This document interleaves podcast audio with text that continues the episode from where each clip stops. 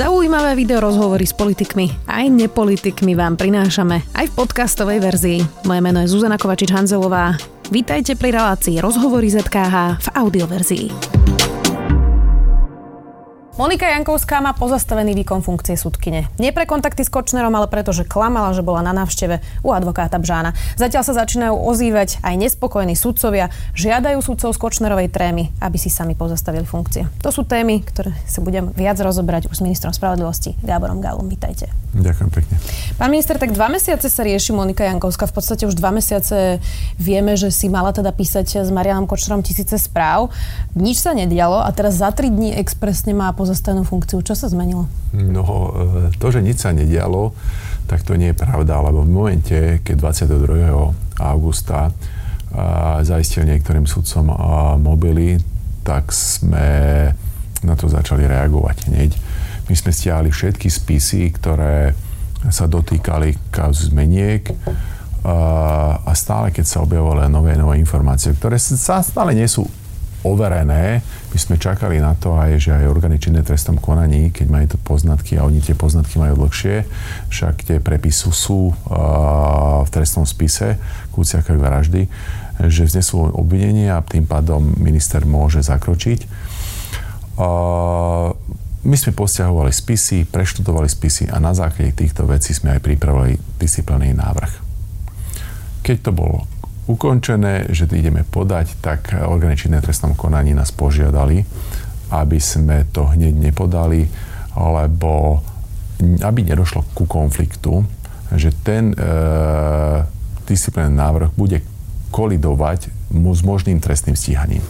Jednoducho vysvetlím. Za ten istý skutok tá istá osoba nemôže byť dvakrát potrestaná. Rozumiem. Že disciplinárne trestanie by zmarilo možné trestnoprávne trestanie. Čiže keď niekto dostane nejaký disciplinárny trest za čin, ktorý má byť považovaný aj za trestný čin, už potom trestne nie je možné ho stíhať, lebo platí zásada, že za ten istý skutok niekoho nie je možné Rozumiem. Uh, teraz uh, vlastne ste začali tú disciplinárku a teda pozastavili jej práve preto funkciu, pretože klamala o tom, že či bola na návšteve u advokáta Bžána. Ja rozumiem, že ona teda toho má viac uh, na rováši, uh, ale vy vlastne žiadate zbaviť ju funkcie sudkyne za to, že klamala práve pri tejto veci. Je to adekvátny trest? Iba za to klamanie teraz myslím? Nie, to treba, treba dať všetko do súvojsu, keď keď niekto prečíta ten disciplínny návrh, je veľmi dobre postavený. A treba vychádzať z toho, že klamala a prečo klamala. A v akej bola pozícii, keď klamala, aký dopad to má na samotnú justíciu a samotné jej pôsobenie naďalej ako možnej súdkyne, aký dopad bude mať na justíciu, na dôveru ľudí v spravodlivosť. Čiže každá, každý skutok má určité okolnosti. A tá závažnosť je práve v tom, že za akých okolností uh, sa to stalo, prečo sa to stalo.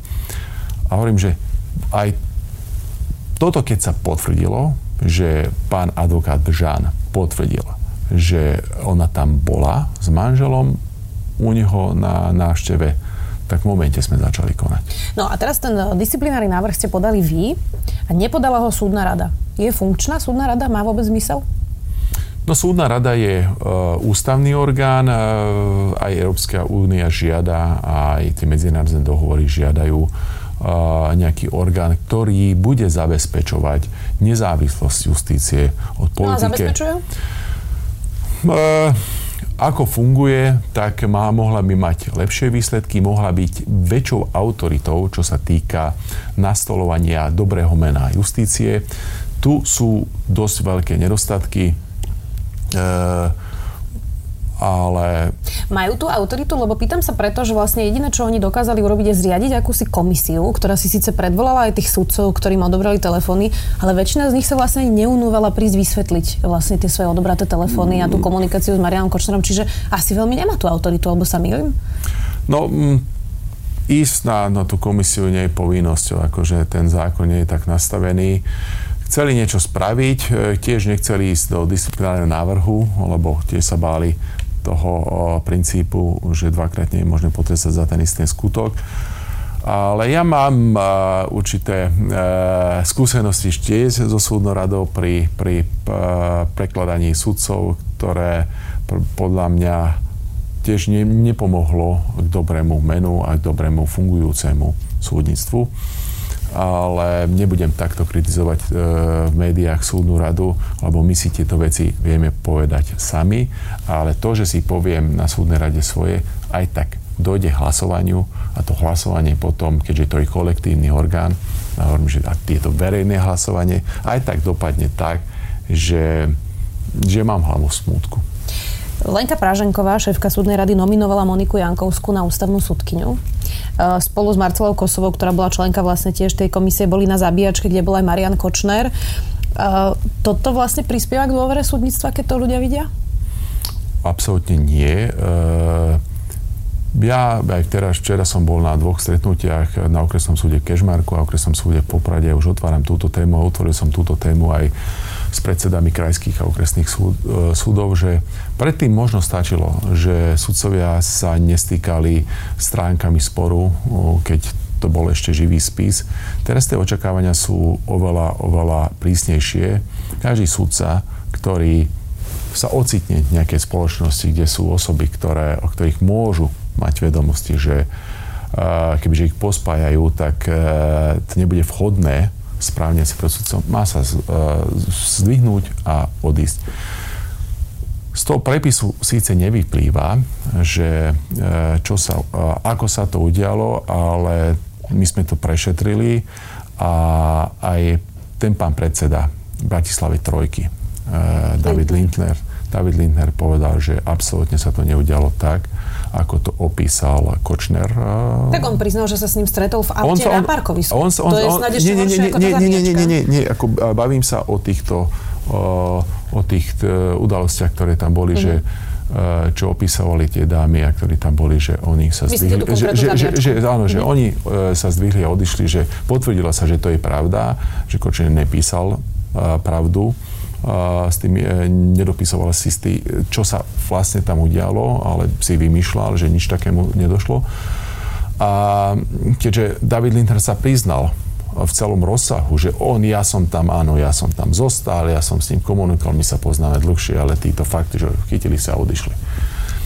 Uh, my sme akože s tam pánom predsedom tú situáciu, ja som si ho zavolal pondelok, ale už mi doniesol spodateľne potvrdené eh, abdikačný list. Ja že aj tak ja by som ho bol odvolal, ale veľmi dobre, že sám uznal, že a toto nie je správanie sa sudcu, ktoré je, alebo predsedu súdu, ktoré je akceptovateľné. My o Monike Jankovskej počúvame naozaj dlhé roky všelijaké veci. Asi ste ich počuli aj vy, predpokladám. Na ministerstve sa to hovorilo aj za ministra Boreca, aj za ministerky Žitňanskej.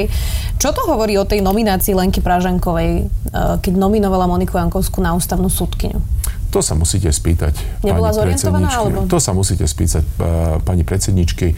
Ja poviem za seba alebo za našu stranu, e, že keď chcela pani Monika Jankovská kandidovať za členku súdnej rady, sme povedali vážne nie, postavili sme sa na zadné, e, došlo aj ku kolečnej kríze, dá sa povedať. E, my sme toto vlastne jej nomináciu a to, že s tým nesúhlasíme, sme ešte potvrdili aj na najstranickej úrovni republiková rada k tomu vyslovila jednoznačný, jednoznačnú podporu vtedajšej ministerke spravodlivosti. Čiže vy ste to vedeli a Lenka Praženková to nevedela?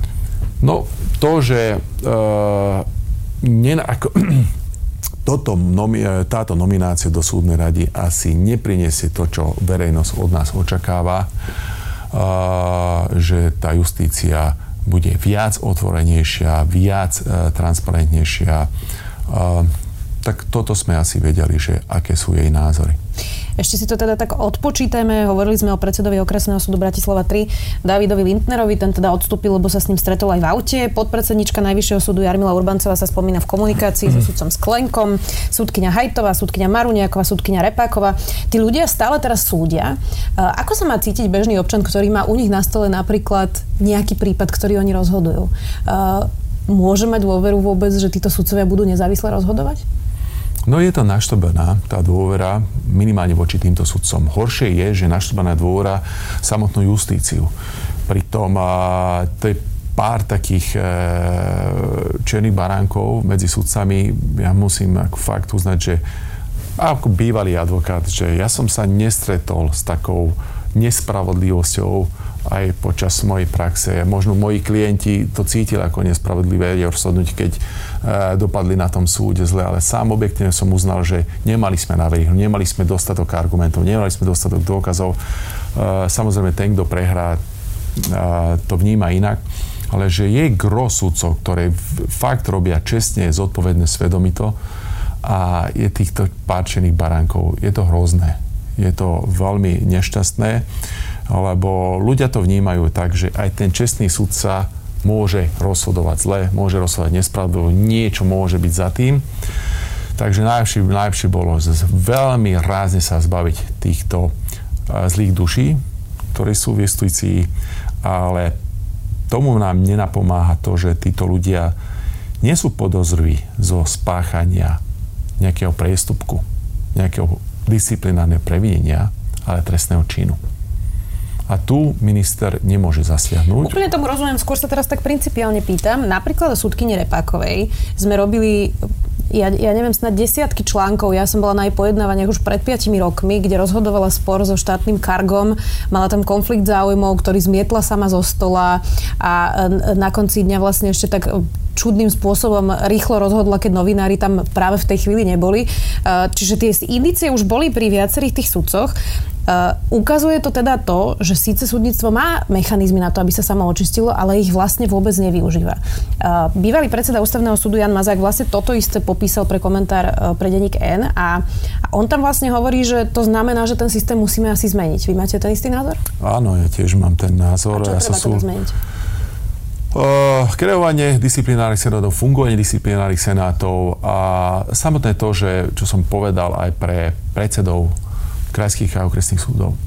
Očakávam od nich, lebo oni sa skôr dozvedia to, ako ja minister niekde v Bratislave, že niečo nekalé sa stane na okresnom alebo krajskom súde, že niečo tam nie je transparentné. Očakávam od nich, že budú dávať častejšie disciplíne návrhy. A prečo to nerobia? Je tam viac dôvodov a najnetransparentnejším dôvodom je to, že je tam taká falošná sudcovská kolegialita, ale toto už asi budeme mať za sebou, lebo keď chce byť sám čistý a bude mať v košiari medzi sudcami nejakého nečistého, tak samých ostatných a samého seba vlastne potom dá do, do, do toho jedného vreca. Eh, potom je tam to, že viacerí predsedovia to riešia dohovormi alebo snažia sa potom týchto ľudí uh, nejako inak uh, preveliť na iné oddelenia, kde môžu napraviť, e, spraviť menšie zlo. Je to individuálne. Ale hovorím, že nie je toľko dostatok e, e, disciplinných návrhov, ako by možno tá situácia vyžadovala. To je jedna vec. Bol som v Kešmarku, tam je práve tam je výnimka tá okresná predsednička, že ona dala x disciplinárnych návrhov a jedným aj uspela tak, že ten sudca bol vyzlečený z talára za disciplinárne previnenie. Čiže sú aj výnimky a bolo by dobré, že to, kebyže to nie je výnimka, ale pravidlo. Toto je dnešný stav. Ja keď som nastúpil do funkcie, však bol som asi len dva mesiace vo funkcii, keď som sa dozvedel o tom, že pani sudkynia Repáková vydala uh, rozsudok pre zmeškanie vo veci, kde také, takáto vec nemohla byť. Okamžite som podal návrh na disciplinárne že ja som nezaváhal. Proste išiel som, ako som mal. To, že moji predchodcovia, prečo to nerobili, to treba, treba sa spýtať ich, prečo to nerobil predseda uh, okresného súdu. No to je práve vtedy... otázka, že či by to mal robiť politik minister, prečo to nerobia tie súdy?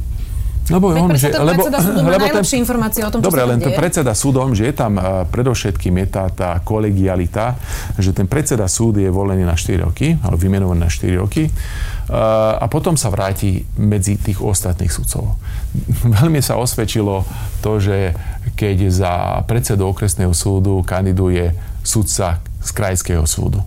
Čiže on vie byť striktnejší, ráznejší, lebo prísnejší, sa lebo sa nevráti medzi tak e, asi sa stali v minulosti prípady, že no, asi stali, ako viem o prípadoch, keď predseda skončil a prišiel nový predseda, to napríklad v Galante to sa udialo, u pána Sigetyho a zrazu už bol na ňoho také, taká honba ako na čarodnice. Čiže aj, e, aj také veci sa udiali. To tiež asi nevypoveda nič dobré o sudcoch. Mm, áno, lebo tam to ešte bolo čas Štefana Harabína, takže tam to bolo fakt najtemnejšie obdobie, lebo to, čo teraz vypláva na, na povrch, to nie je, že teraz sa to stalo.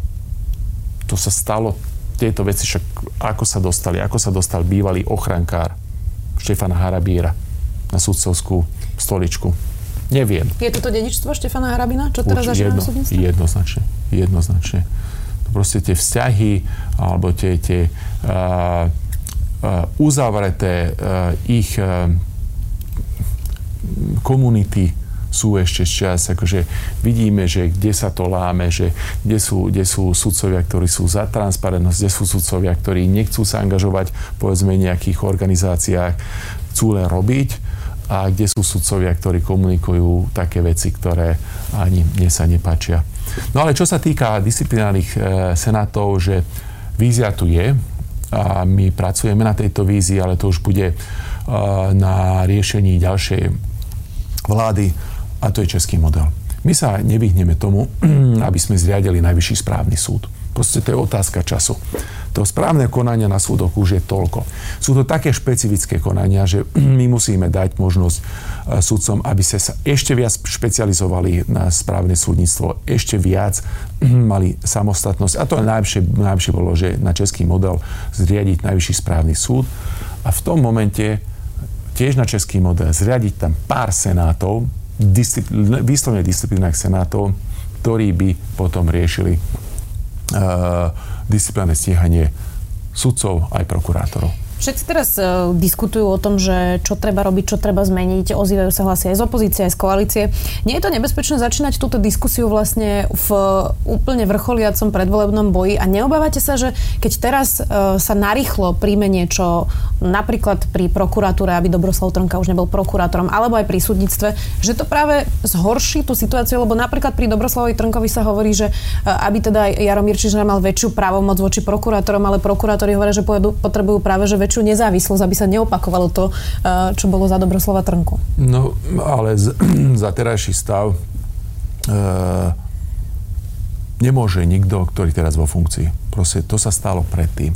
Každý chce teraz riešiť ten stav, ktorý sa vysvítol, že niekedy bol. Nemalo by to byť ale až po voľbách, aby sme to riešili? Uh, hej, ale presne sami ste, to, sami ste to povedali, že že je frustrujúce pre spoločnosť, že takíto sudcovia alebo prokurátori sú stále vo výkone.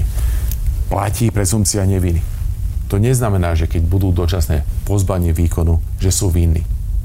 Ale pre dôveru prokuratúru a v súdnictvo bolo by lepšie, kebyže títo ľudia nesúdia alebo nemajú talát ako prokurátori.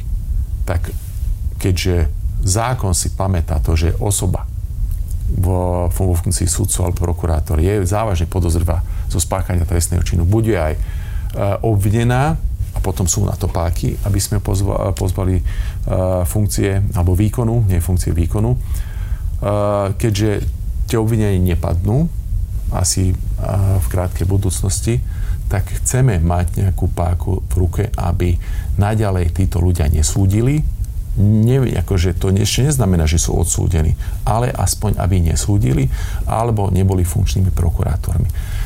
A máte pravdu v tom, že uh, to sú posledné zasadnutia Národnej rady, ktoré sú.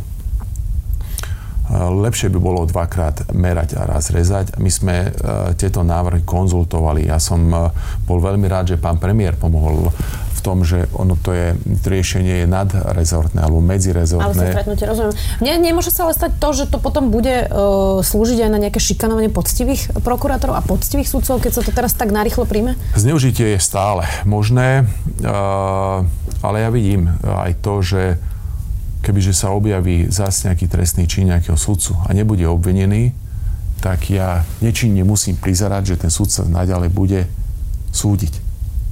A nechcem to akceptovať. Chcem, aby bola, bola nejaká páka na to, aby ten sudca mal pozastavený výkon. Tak preto uh, sme vymysleli také uh, konanie, ktoré je viac filtrové. Napríklad konkrétne jeden z tých návrhov je, že v prípade, ak minister spravodlivosti alebo predseda Najvyššieho súdu podá trestné oznámenie na konkrétneho sudcu, môže požiadať súdnu radu, aby tomuto sudcovi dočasne pozastavili výkon. Keď e, súdna rada hlasovaním e, tomuto sudcovi pozastaví výkon, tak e, zostaneme 80% platu, čiže existenčne ho neohrozíme, lebo zatiaľ len je podozrivá zo spáchania trestného činu.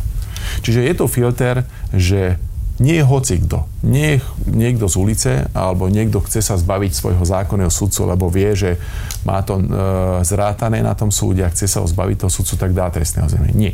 Čiže tam je prvý filter, že len predseda Najvyššieho súdu a minister spravodlivosti. Druhý filter je, že musí byť to trestné oznámenie voči konkrétnej osobe. Ja tiež s právnickým vzdelaním viem, že no, len tak obviniť niekoho to je dosť e, vážna záležitosť. Lebo sám sa vystavujem potom tomu, že niekoho krivo Dobre, som čiže nie anonimne, hej, nie vo krivo. veci, a ale konkrétne. A, hej, a potom ešte nastupuje súdna rada, ktorá rozhodne alebo nerozhodne. Posuňme sa ďalej. Prípad Moniky Jankovskej ukazuje v podstate aj absolútne nefunkčné majetkové priznania. E, býva v byte za pol milióna eur, ktorý je ale napísaný na jej synov. Dostala dar 100 tisíc eur, to priznala vlastne v 2018, dnes o tom písali aktuality. Nechce povedať, od koho dostala dar 100 tisíc eur. Sudca Harabin zase nedokáže vysvetliť, z čoho v podstate žil 2 roky, 2013 a 2014, lebo podľa majetku vlastne majetkové priznania ušetril všetky peniaze a ešte si stihol kúpiť aj pozemok za 150 tisíc eur. Na čo sú sú nám takéto majetkové priznania? Asi sú na to, na čo, na čo sú aj u politikov, a že to je deklaratórne. Síce sudcovia majú oveľa prísnejšie a prehľadnejšie majetkové priznania, ale ako vidíme, je to, je to dosť bezube. E, keď niekto chce porušiť zákon, vždy je to na jeho rozhodnutí. No. Ale potom tu majú nastúpiť iné štátne orgány. A to nie je ministerstvo spravodlivosti, ale zas policia a prokuratúra. Je oktober 2018 a súdna rada vlastne reagovala práve na ten dar 100 tisíc eur pre Moniku Jankovskú, že ešte nestihli za 10 mesiacov preveriť vlastne to jej majetkové priznanie z 2018. Takže e, skúsim teda sa znova spýtať tú otázku, na čo nám je takáto súdna rada? E, nefunkčná súdna rada nám nie je na nič funkčná súdna rada by mohol zabezpečiť, mohla zabezpečiť to, že tu uh, politika nevie priamo zasiahnuť do nezávislosti a chodu justície a vedeli by sa vysporiadať uh, s tými najpálčivejšími, najháklivejšími otázkami, ktoré uh, môže stretnúť aj sudcov. Čo by ju sfunkčnilo teda?